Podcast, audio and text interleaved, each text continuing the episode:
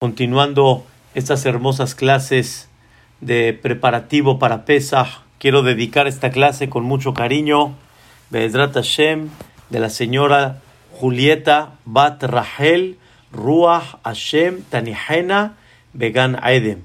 Aquí sus hijas presentes, me da mucho gusto saludarlas a todas, Be'ezrat Hashem, no las conozco a todas, pero a Yolanda, Aurora, Hashem, todas las que están aquí presentes, me da mucho gusto verlas y Be'ezrat Hashem que podamos dedicar esta clase para enaltecer el alma de vuestra madre, que así sea y para siempre toda la vida. Amén. Iratzon. Vamos a hablar en esta ocasión de uno de los temas tan increíbles que se debe de aprender en este Pesach y para toda la vida. Una de las cosas hermosísimas que hay que aplicar para toda la vida de cada Yehudí. Y esta es la conducta de la humildad. Vean qué cosa tan interesante. Desde que iniciamos la salida de Mitzrayim, está escrito en el Pasuk que Dios habla con Moshe Rabbenu y le dice estas palabras. Vean qué cosas tan hermosas vamos a aprender el día de hoy. Vaidaber Hashem el Moshe el Aharon. Esto está en la perashá de Vaera, en el libro de Shemot, en el capítulo 6, el versículo 13. Y Dios habló con Moshe y con Aharón. ¿Y qué pasó? Vaitzavem el Bené Israel. Les ordena sobre el pueblo de Israel de el Paró y sobre Paró el rey de Mitzrayim. Así dice el Pasuk. Dios les da una orden sobre el pueblo de Israel y una orden sobre Paró. Y la Torá no especifica cuál es la orden que Dios le da a Moshe sobre el pueblo de Israel y sobre Paró. ¿Cuál es la orden? ¿Qué quieres de mí con el pueblo de Israel y qué quieres de mí con Paró? Dice el comentarista Rashi unas palabras bellísimas y una de las cosas más importantes en la vida de un Yehudí. Dice el comentarista Rashi, te ordeno que los conduzcas con tranquilidad y con paciencia. En otras palabras, como decimos aquí en México, ten paciencia, ten calma. El pueblo de Israel hay veces es terquito, hay veces no es así tan dócil y tan tranquilo como otras situaciones que tú esperabas. Y hay veces la persona tiene que aprender a tenerles paciencia. Preguntémosles a Johnny cuánto no necesita una paciencia un presidente comunitario para toda una comunidad. Imagínense para cuatro comunidades. Imagínense la paciencia para todo el pueblo de Israel, todo, completito. Todos los millones de Yehudim en aquella época, la paciencia que Moshe Rabbenu tiene que tenerles a ellos. Le dice Dios a Moshe, te puse como el dirigente, te puse como aquel director de la salida de Mitzrayim, pero tienes que tenerles paciencia. Ah, pero no es paciencia de uno, de dos, de diez. Estás hablando que le tenga paciencia a miles. Dice Dios, ¿le entras o escogemos a otro como decimos? Tú eres aquel que tienes que tenerle paciencia a todo el pueblo de Israel. ¡Wow! Dicen de chiste, pero es muy real. En Eretz Israel, una de las de los países tan importantes donde está concentrada una parte muy importante de Am Israel, está escrito de que los Yehudim realmente allá, o sea, eh, en Eretz Israel, todos se consideran presidentes. Es un país que el primer ministro gobierna sobre la cantidad de presidentes que hay ahí. Todos son presidentes, todos opinan, todos quieren, todos ordenan, todos, cada uno tiene su forma de ser y cada persona tiene que aprender que tiene que tener paciencia al Am Israel. Eso, queridos hermanos, se le llama en hebreo anavá. se le llama humildad. Anavá no es nada más una palabra abstracta, no es una palabra así nada más por encima, humildad. ¿Dónde se mide la humildad de la persona? Hasta cuánto la persona tiene paciencia. Ten sablanut, ten paciencia por todos tus hermanos Am Israel, porque la salida no va a ser fácil, lo que Paró va a ser va a ser difícil, pero tú tienes que aprender a tener paciencia. Dice el comentarista Rashi una palabra, calma y sablanut. ¿Han escuchado esa palabra? Mary ha escuchado la palabra sablanut. ¿Cómo decimos en hebreo? Sablanut, Habibi. ¿Qué es sablanut? Paciencia. ¿Qué significa paciencia? Explico. La palabra sablanut en hebreo viene de la palabra sabal. Sabal significa cargador. Eso es la palabra sablanut, cargador. ¿Saben qué significa tener paciencia? Cargar con el tema, cargar con el momento, cargar con la situación. La persona que no tiene sablanut es porque no está cargando con la situación, no está cargando con el tema, se desespera y al desesperarse no está cargando con la situación. Hay gente que de repente ve una fila grande y dice, ay ni, ahorita me voy a formar toda una fila. ¿Qué hacemos, Nehne? ¿Qué hacemos nosotros? Nos colamos porque no tienes paciencia. ¿Eso significa que tienes humildad? No, humildad no tienes. ¿Pero de dónde se mide? No tuviste paciencia para formarte toda la fila y llegar en el momento que tienes que llegar. Ah, pero yo tengo prisa. No tienes prisa. Lo que pasa es que no tienes paciencia, que es otra cosa. Tú quieres utilizar ese tiempo para otras cosas y no para formarte en la fila. No tienes sablanut. Por eso, queridos hermanos, una de las cosas que le pidió Dios a Moshe y le ordenó, tenle paciencia dirige con humildad y con paciencia al pueblo de Israel. Es un pueblo que tiene su reclamo, es un pueblo que te va a ver de alguna forma, hay veces con crítica, pero tienes que tener paciencia. Una de las cosas maravillosas que hay que trabajar mucho en la vida.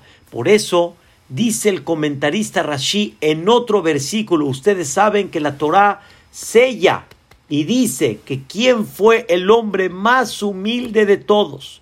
¿Quién fue el hombre más humilde en aquella época? ¿Sí sabe Aurora cuál, quién fue el hombre más humilde? Moshe Rabbenu. Dice la Torah, Veaish Moshe Anav.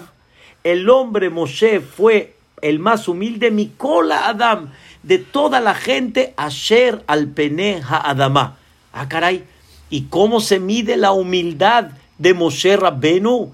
dice el comentarista Rashi, porque tenía sablanut, tenía paciencia, sabía cargar, y a tal grado sabía cargar que escuchen bien, el que se enoja, el que se altera, es porque no tuvo paciencia, es porque no está de acuerdo con algo y no tiene paciencia para escuchar, para aceptar, para entender.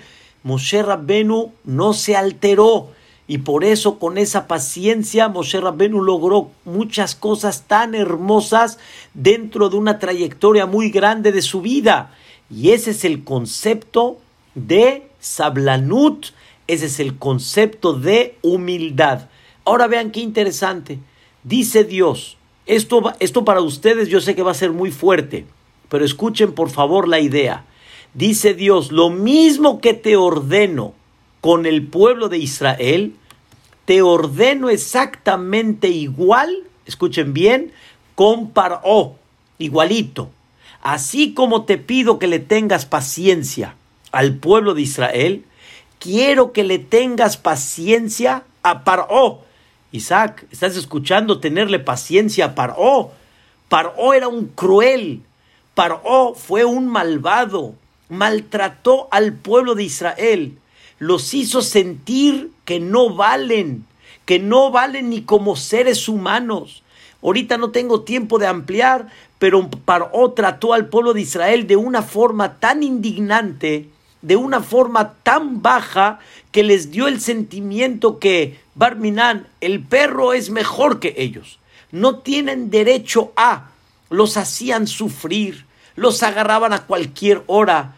Para que tengan una idea, si alguien quería colocar una lámpara para poder iluminar una noche, la, la colocas en una mesa. Agarraban a un yehudí, lo hacían doblarse, le ponían aquí la vela y le decían, ahí te quedas quietecito. Lo utilizaban como una mesa y pobre de él que se mueva. ¿Tienen idea qué significa eso? Una indignación tremenda, un desprecio tremendo. Los hacían construir en lugares donde se tiraba, se tiraba el edificio. O sea, no se destruía y no había un objetivo. Le decían, bueno, está bien, ya somos esclavos, vamos a construir, pero por lo menos que haya provecho. Nada. Ya ni mi trabajo no vale nada. Así era Paró. Viene Dios y le dice a Moshe, escuchen qué cosa tan increíble, a ese cruel y a ese Paró le tienes paciencia varias veces después de todo lo que vas a hacer, cuando yo te ordene y todas las macot que vas a dar y vas a poner sangre y ranas y piojos y animales, todo, el faraón que te va a decir no. Aunque te diga no, tenle paciencia. No te me alteres, Musa, no te me alteres. No le levantes la voz. No le digas a Paró, ya me tienes harto. Y vas a ver cómo Dios te va a hacer pedazos. No, así no se le habla al faraón. El faraón yo lo puse como rey y a Paró, mientras esté en el trono, se le respeta. Y tenle paciencia, y tenle calma, y tenle un poquito de consideración al entender su punto donde él está, aunque sea lo peor que hay, pero tienes que tratarlo con paciencia y con respeto. ¡Wow! Esto es una cosa impresionante. Esto es algo increíble. No estamos hablando tenerle paciencia al pueblo de Israel. Estamos hablando tenerle paciencia a quién? Al faraón. Al, al que fue cruel. Viene Boreolam y dice, paciencia y le vas a hablar siempre suavecito, le vas a hablar bonito, le vas a hablar agradable. Sí, le vas a advertir. Si no te portas bien y sigues negando la salida del pueblo de Israel, te voy a mandar sangre. Pero díselo normal, no lo alteres, no lo agredas, no le digas palabras que no son, di las palabras tal cual como yo te las voy a poner.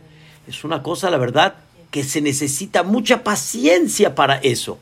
Hay un versículo, o más bien dicho, hay un capítulo en el Tehilim donde dice, es increíble, es un capítulo que David Amelech lo profetizó para Esther Amalcá.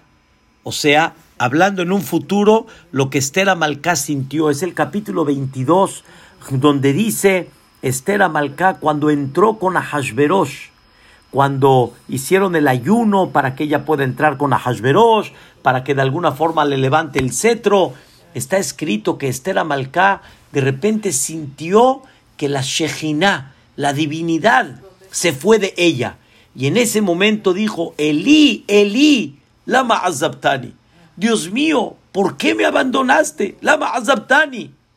Y en ese momento dijo Esther Amalcá, ya sé por qué Dios me abandonó. Ya sé por qué me abandonó. ¿Qué cree Raquel? ¿Por qué abandonó Dios a Moshe en ese momento? ¿Por qué la abandonó? Porque Esther Amalcá le dijo a Dios, sálvame, escuchen bien, de este keleb. Sálvame de este perro. Así dijo Esther Amalcá de Ahashverosh. Y le dice Dios a Esther Amalcá, yo lo puse como rey y tú le llamas Kleb, le llamas perro. Dice, así no me gusta. Ese no es el trato que yo espero de mis hijos. Y en ese momento Esther Amalcá dijo, perdón, me equivoqué, Boreolam, ya no le llamo Kelev, es el Melech, sálvame de este rey que está frente a mí. Y regresó la Shejina, regresó otra vez Boreolam con ella. ¿Tienen idea qué significa lo que Dios exige de cada uno? Tener esa paciencia, no desesperarse, no agreder con palabras, no humillar al otro. ¿Cuánto necesitas cargar para eso? Todos aquellos que de repente nos desesperamos y de repente decimos una palabra no correcta, una palabra no adecuada, es por falta de paciencia. Y la falta de paciencia es falta de qué? De humildad. Porque lo que necesitamos es justamente trabajar sobre esa humildad, sobre ese sentimiento de aprender a cargar con todo el tema. He mencionado en muchas ocasiones, en muchas, muchas ocasiones, que muchos de los que vivimos en Tecamachalco sabemos que hay muchos topes, hay muchos topes. Yolanda, ¿cuántos topes hay en Teca? Yo no sé cuántos hay, pero yo una cosa sí sé, que cuando pasé uno, se me olvidó que ya viene el otro.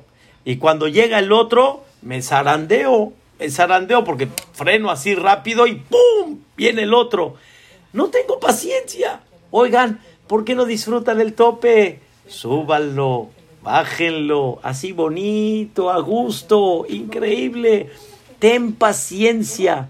Cuando conduces, hay gente que quiere cruzar. Frena hay gente que, hay gente que va a pasar el, el siga, ya se le pone amarillo, no tiene paciencia, ¡pum! la aprieta el acelerador para, espérate, calma, hombre, tranquilo, paciencia. Esa es una de las cosas tan importantes que hay que aprender a trabajar realmente en la vida para que la persona pueda eh, elevar su nivel espiritual en una forma muy especial. Ahora escuchen cómo quiero desarrollar con ustedes una cosa tan increíble. Dios le ordenó a Moshe tener paciencia. Dios le ordenó a Moshe tener paciencia tanto del pueblo de Israel como tenerle paciencia a quién? A Paró. Quiero que sepan que Moshe Akadosh Barujú también nos ordena a nosotros tener paciencia cada uno a su familia. Cada persona tiene una familia y sobre esa familia Dios nos ordena tenerle paciencia. No nos pide Dios tenerles hablanut a todo un pueblo, a millones de personas. Nos pide tenerles hablanut. ¿A quién? A la pareja. Nos pide tener sablanut a nuestros hijos. Tener sablanut, ¿saben a quién? A la Marta Ami. A la Marta Ami, tenerle paciencia también, hombre. Y de repente al Ami, igual. Y paciencia a cualquier situación en la que haya. Boreolam nos, nos ordena de la misma manera. Y tenemos que saber que cuando platicamos de la salida de Egipto, una de las cosas que debemos de platicar es del gran Moshe Rabbenu, cuánta paciencia Dios le ordenó que tiene que aprender a tener y cuánta paciencia y respeto tuvo que tenerle también al faraón. Es una de las maravillas que una persona tiene que analizar y tiene que aprender a tenerlo para que realmente las cosas caminen con esa humildad que hemos estado hablando. Tenemos algo muy importante que quiero destacar, Shemit Baraj. ¿Saben ustedes que existió un profeta muy importante en el pueblo de Israel, un profeta que se llamó Yehezkel Anabí. El profeta, el que decimos en español, el profeta Ezequiel. Yehezkel Anabí era un profeta. Y un profeta, escuchen bien, dejó en su libro las cosas más profundas de la Kabbalah y él escribió lo que sucede allá arriba. Se llama en hebreo Maase Merkabah. O sea, lo que sucede allá arriba con los ángeles, las cosas que pasan, eso Yehezkel Naví lo dejó bien marcado. Y escuchen algo increíble. Dios, en todo el libro de Yehezkel, más de 80 veces, Dios no le llamó al profeta Yehezkel por su nombre, cuando otros profetas sí le llamó Dios por su nombre. Aquí a Yehezkel, ¿cómo creen que le llamó Dios a Yehezkel a Naví? Ben Adam, hijo de tierra. Así le llamó Dios a Yehezkel, Ben Adam, hijo de tierra. No los otros hijos que dicen en México. Hijo de tierra. Así le llamó. ¿Por qué le llamó Ben Adam a Yehezkel? Porque Yehezkel, como tuvo un nivel de elevación y de comprensión en las cosas más profundas que hay de la Kabbalah, para que de alguna manera no se le suba y para que tenga humildad y para que sienta de alguna forma un, un perfil bajo, sencillo y no sentirse por encima de los demás. Por eso Dios le llamó más de 80 veces Ben Adam.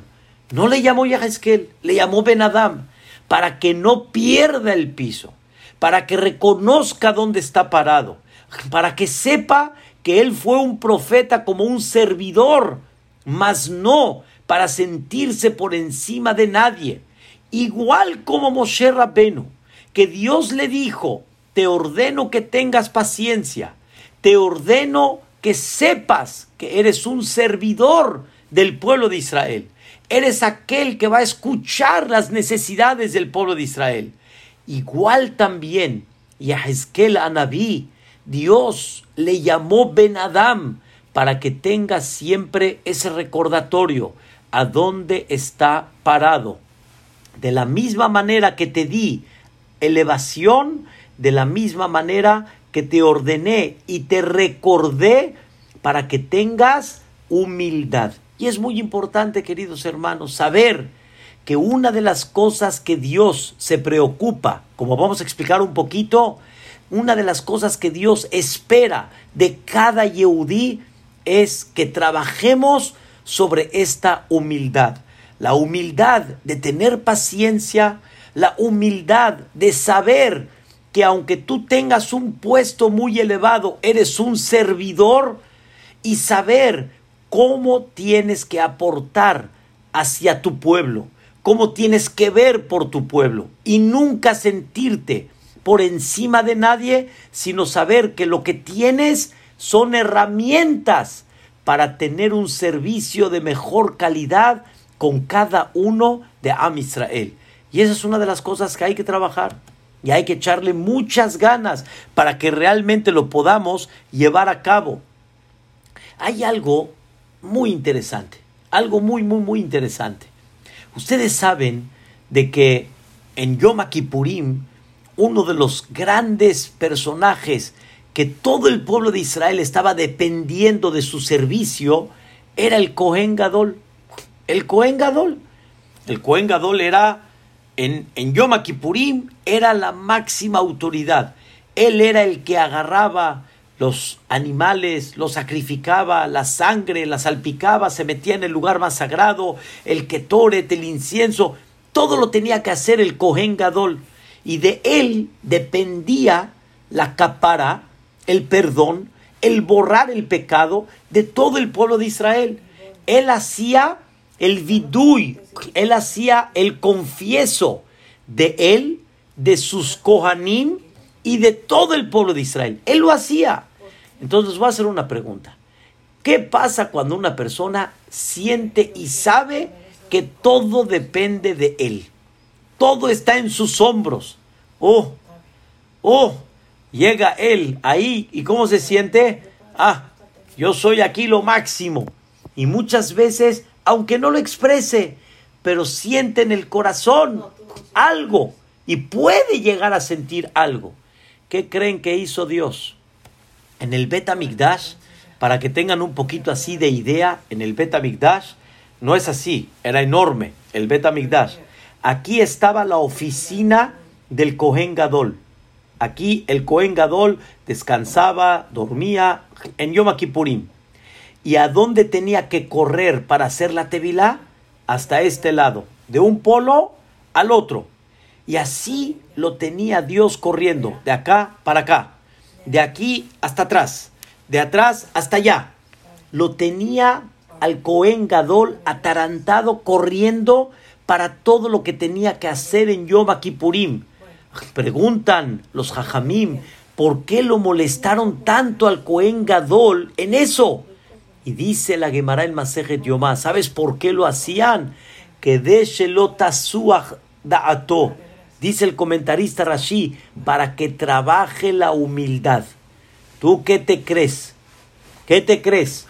Tú eres un servidor y lo molestaban corriendo de un lugar para otro para que de alguna manera sienta que él es un servidor y con eso trabaje la humildad.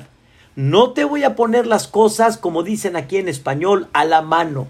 No te las voy a poner listas para que no te molestes. No, vas a correr. Pero espérame, yo soy el Cohen Gadol, me vas a hacer correr de un punto hacia el otro y después tengo que ir para atrás y después tengo que regresar hacia arriba. ¿Por qué me lo haces de esa manera? Para que trabajes la humildad y para que sientas que tú eres un servidor para todo el pueblo de Israel. Es una cosa, la verdad, impactante lo que Dios hacía en una forma activa para que nunca la persona se sienta por encima de nadie y tenga siempre ese sentimiento de humildad para tratar en una forma correcta al pueblo de Israel. ¿Saben por qué muchas veces la gente no tiene paciencia? Por lo mismo que él piensa que está por encima de. Una persona, por ejemplo, cuando es empleada, una persona cuando sabe que él está dependiendo del patrón, pues tiene que tener paciencia. No hay de otra.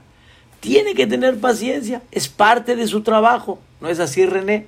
Parte de su trabajo, ¿cuál es? Justo eso. Tiene que tener paciencia. Y si no tiene paciencia, pierde todo. Pero cuando una persona se siente patrón, cuando una persona se siente con derecho a, por eso no tiene paciencia. Y Moshe Rabbenu con todo y lo que era el mero mero, era el director. Viene Dios y le dice, eres un servidor, tú eres, Belateshvi, sin comparación, tú eres un empleado de Dios para que sirvas al Am Israel. Y por eso tienes que tener esa paciencia. A Harón a Cohen, el Cohen Gadol, de la misma forma. Y a Hezkel a Naví, como explicamos, de la misma manera. Pero para eso Dios, ¿qué hizo? ¿Qué hizo Dios? Para eso Dios hizo algo maravilloso. Le da a la persona recordatorios para que no se le olvide. Queridos hermanos, quiero definirles algo increíble. Normalmente mucha gente tiene aparentemente algo que presumir y de ahí se agarra. Si es la voz, si es su altura, si es su belleza, si es su habilidad. Queridos hermanos, nadie cuando nace buscó en el mercado su altura, su belleza, su voz, su habilidad, nada. No creo que alguno de ustedes se acuerde que antes de nacer pidió ser alto. A mí no me preguntaron ni me hicieron chaparrito. Hay gente que tiene pelo. A mí no me dieron pelo me quitaron el pelo. ¿Qué hago? Así Dios me hizo. Yo escogí mi altura, yo escogí mi voz, yo escogí la habilidad que yo tengo. No. ¿De qué presumes? ¿Quién eres tú? ¿Quién te crees? ¿De dónde sacas aparentemente las herramientas que tú no escogiste, sino Dios te las dio? Dios te las dio. ¿De dónde las sacas para presumir? No tienes derecho. Al revés. Tienes que entender que es una forma cómo servir y una herramienta de, de, de tienes que explotarla para saber cómo vas a dar lo mejor de ti para el Am Israel. Ese es el secreto. Y eso es lo que una persona tiene que trabajar en su vida para poder sacarlo adelante. Y quiero decirles algo maravilloso, algo de veras increíble. Vean cómo dice el Pasuk, hay un versículo en, eh, en eh, Devarim, o sea, en el libro de Devarim, en Perashat Eikev, una cosa, la verdad, maravillosa. Dice el Pasuk, Lo amim hashak Hashem. No porque son ustedes muy grandes entre todas las naciones, por eso Dios los deseó, sino todo lo contrario. Kiatem ameat, ustedes son pocos, son los pequeños. Dicen los comentaristas algo de veras maravilloso. Dios dice al pueblo de Israel, lo que amo no es cuánta cantidad hacen, lo que amo es cuánta humildad y cuánto te sientes pequeño y no te sientes por encima de nadie. ¿Cuánto sientes que aunque has hecho mucho, todavía sientes que no has hecho nada? En el buen sentido, ¿a qué me refiero? Todavía sientes que te falta mucho para poder avanzar, para poder lograr, para poder crecer.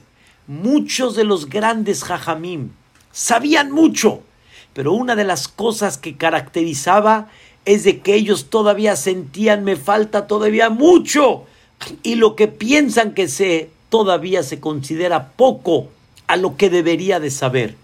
Dice Dios algo increíble. Dice Dios, cuando yo le di grandeza a Abraham vino, ¿qué dijo Abraham vino? Anojí, Afar Baefer. Yo soy polvo, yo soy ceniza. Le di grandeza a Moshe y a Aarón. ¿Y qué dijeron ellos? Anahnuma, nosotros qué somos. David le dio Dios grandeza. ¿Y qué dijo? Anojito laat velo ish. Yo soy un gusano y no soy, no llego todavía al nivel que Dios espera de mí. Y dice el Midrash, pero no es así con las naciones. A Paró le di grandeza. Paró dominó un imperio increíble. ¿Y qué dijo? Mi Hashem, ¿quién es Dios que tengo que escuchar su voz? A Sanjerib fue un emperador de Asiria. Le di grandeza. ¿Y qué dijo él? ¿Quién de todos puede llegar a lo que yo tengo? ¿Cuál es el nivel más grande que hay? Que Dios te dé grandeza y que con todo y eso seas humilde. Y ahí está el secreto y el trabajo que debemos de llevar a cabo todo el tiempo. Quiero platicarles que hace aproximadamente tres años más o menos estuve en Eretz Israel y tuvimos un viaje con mucha enseñanza. Escogimos lugares estratégicos para aprender y le pregunté a uno de los que me organizó el viaje, le dije, ¿qué me recomiendas? Y me dijo, le recomiendo que vaya a un lugar que se llama Kfar Kedem. Así se llama el lugar, Kfar Kedem. Le dije, ah, caray, ¿y ese lugar qué es? Vaya. Y yo le voy a decir al dueño que lo guíe. El dueño se llama Menahem Goldberg. Está precioso el lugar. Tiene un jardín donde ustedes pueden ver las siete especies que Eretz Israel fue bendecida, que tiene granada, tiene uva, tiene aceituna, tiene lulabim, tiene trogim, y así él empieza a explicar en todo ese terreno cosas impactantes, por ejemplo, saca un borrego y te explica cómo se extrae la lana, pero no hay que juntarla con el lino, o sea, relacionándolo todo con temas de la Torah. En eso, ¿qué creen?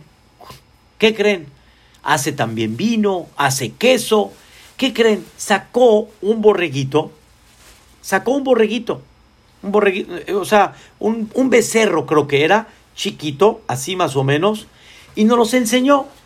Y en eso, en lo que volteo la cara, en lo que abro los ojos, de repente me lo pone aquí. Aquí me lo pone, acá. Y me dijo, eh, agárralo, Sfosoto, agárralo, porque si no, se te va a caer. Y ahí lo agarré. O sea, en lo que menos me imaginé, ahí tengo un becerrito aquí cargándolo. ¿En eso qué creen? Mi esposa de repente dice, ¡aj! Así como lo oyen, ¡aj! Y este Menahem Goldberg le dice a mi esposa, ¡aj! Giberet, ya ni señora, ¡aj! ¿Usted está entendiendo lo que está haciendo su marido? Señoras y señores, no me da pena decirles, en ese momento se me cerró el chip y no recordé lo que él me dijo cuando tantos años lo había yo platicado. Hay una historia muy famosa que Moshe Rabbenu tenía el rebaño de su suegro Itro y de repente uno de los borreguitos se escapó y corrió, corrió y Moshe Rabbenu corrió detrás de él. Responsabilidad, un borrego. Cuando llegó a un riachuelo, un poquito de agua, estaba tomando y dijo Moshe, ay, mira nada más. Te cansaste y no sabía que lo que tenías era sed. No, no sabía. Yo qué hubiera hecho en vez de Moshe Rabbenu. Por eso no soy Moshe Rabbenu. Yo qué hubiera hecho, le hubiera dicho, vamos, órale, vamos a regresar otra vez al rebaño. Órale, a regresar. ¿Qué hizo Moshe Rabbenu? Agarró el becerro y se lo puso acá. El borrego, Isaac, aquí se lo puso, acá, aquí se lo puso y lo cargó. Le dijo Menachem Goldberg a mi esposa, por eso que hizo Moshe Rabbenu, que tu marido está ahorita agarrando el borreguito este, ¿eh? el becerrito, Dios lo escogió como el director del pueblo de Israel, porque aprendió a cargar hasta el borrego. Y le tuvo paciencia, porque tenía sed. Le dijo Menachem Goldberg a mi esposa, si ahorita llega Moshe Rabbenu contigo con el borreguito, ¿qué le vas a decir? ¿Ah, Moshe? ¿Ah, Giberet? ¿Qué le vas a decir? ¡Ah! Y no lo vas a dejar entrar. O vas a decir, Moshe, Moshe. ¿Cuántas veces no escuchamos esa historia? Y sabemos que por eso Moshe fue el más humilde. Y ahorita de repente, ¡ah! Giberet, Evant. Señora, ¿usted entendió? Yo estaba así. Y lo único que hice, ahora sí, le dije, saquen cámara y video, acción, agarren a su padre aquí agarrando el becerrito. Y no me lo quitaba. Nadie me lo quitaba, lo tenía yo bien agarrado para recordar por unos minutos la conducta de Moshe Rabbenu. Eso es algo impresionante. Es algo muy importante. Es algo que hay que aprender de no perder esta brújula. Ahora quiero decirles, para encerrar la idea, quiero decirles algo increíble. No nada más Dios le ordenó a Moshe, le ordenó sobre el pueblo de Israel, sobre Paró. No nada más Dios le ubicó a Yahezkel a Naví llamándole Ben Adam, no nada más Dios al, al Cohen Gadol lo hacía ir de un lugar a otro para que trabaje esa humildad. O sea, quiere decir que Dios hace actos para que la persona recuerde y para que la persona no se sienta soberbio en ningún momento. Quiero que sepamos cómo Adama Rishon se llamó. Ustedes saben que Adama Rishon le puso nombres a todos los animales. Al burro le dijo Adama Rishon, al burro tú, tú te vas a llamar Hamor. Al Keleb le dijo te vas a llamar Keleb. Es muy interesante, Adama Rishon observó la, la característica de cada uno y bajo eso le puso su nombre. Entre paréntesis, nosotros decimos muchas veces a una persona es un Keleb, pero Keleb, no sé si saben, Keleb es Keleb, es todo corazón. El perro es todo corazón. Adama Rishon entendió que la característica del perro es fiel, es fiel a su amo, es buen amigo, Kleb, es corazón. Y así Adama Rishon le puso. En eso le Dios le pregunta a Adama Rishon, oye, ¿y tú cómo te debes de llamar? ¿Tú cómo te debes de llamar? ¿Qué creen que dijo Adama Rishon? Yo me debo de llamar Adam ¿Por? Le pregunta a Dios, ¿por? Porque yo soy un pedazo de tierra. Oye, papacito, a todos les pusiste nombre y todos también vienen de la tierra. ¿Por qué tú te vas a poner tierra? Dile a la jirafa tierra. Dile al hipopótamo tierra. ¿Por qué al hombre le vas a decir tierra? La respuesta es, nunca olvides de dónde vienes. Nunca olvides que tú eres Ben Adam. Eres hijo de tierra. Y por lo tanto, si eres un pedazo de tierra, tienes que aprender a tolerar. Tienes que aprender de alguna manera a aguantar. Ustedes saben, al final de la amidad, al final, al final de la amidad que decimos todos los días en la tefilá, le decimos a Dios, Benafshi, que afar la col que mi alma sea como la tierra para todos. ¿Qué es como la tierra? Humildad, paciencia. Y hay, y hay veces de repente te pisan. La paciencia es cuando de repente te pisan, cuando de repente te hacen algo que no te gusta. Y tienes que aprender a recordar que tú eres qué? Adán. Tú eres un pedazo de tierra. Esto, queridos hermanos, Dios se preocupa todos los días. Todos los días. No hay un día que Dios no se preocupe a mandarte mensajes. ¿Qué pasa de repente cuando una persona le dice a su esposa, te veo a las ocho? A las ocho. Mi vida, te veo a las ocho. Acuérdate. No me vayas a quedar mal a las 8, porque necesito llegar a la cita, a la boda, a la cena a las 8. Y llega la persona a su casa y la esposa está lista o no está lista. Mejor no pregunto. Pero de alguna manera no está. Pero no es que no está lista, ni ha llegado a la casa. Es el problema. No es que no está lista, ni ha llegado a la casa todavía. Y tú estás viendo el reloj. Le dije, le dije. ¿Cuántas veces le tengo que repetir las cosas? Le dije. ¿Y ustedes qué creen? La esposa dijo, con toda mi intención lo voy a hacer enojar. No, no. ¿Pero por qué no presta atención? La respuesta, escuchen cuál es. Dios, de alguna forma, te manda mensajes para qué? Para que tengas sablanut y para que tengas humildad. Y lo que tú estás esperando es nada más que llegue y nada más que te diga una palabra para que, ¡pum!, revientes. No revientes. Tranquilo. Respira. Ponte un tanque de oxígeno y respira. Aprende a tener sablanut. Aprende a tener humildad, paciencia, tolerancia. Hay veces la esposa le dice al marido, bueno, les digo ejemplos que hay veces uno vive y uno tiene que aprender échame la mano. Por favor, ayúdame. Sablanut, Sablanut.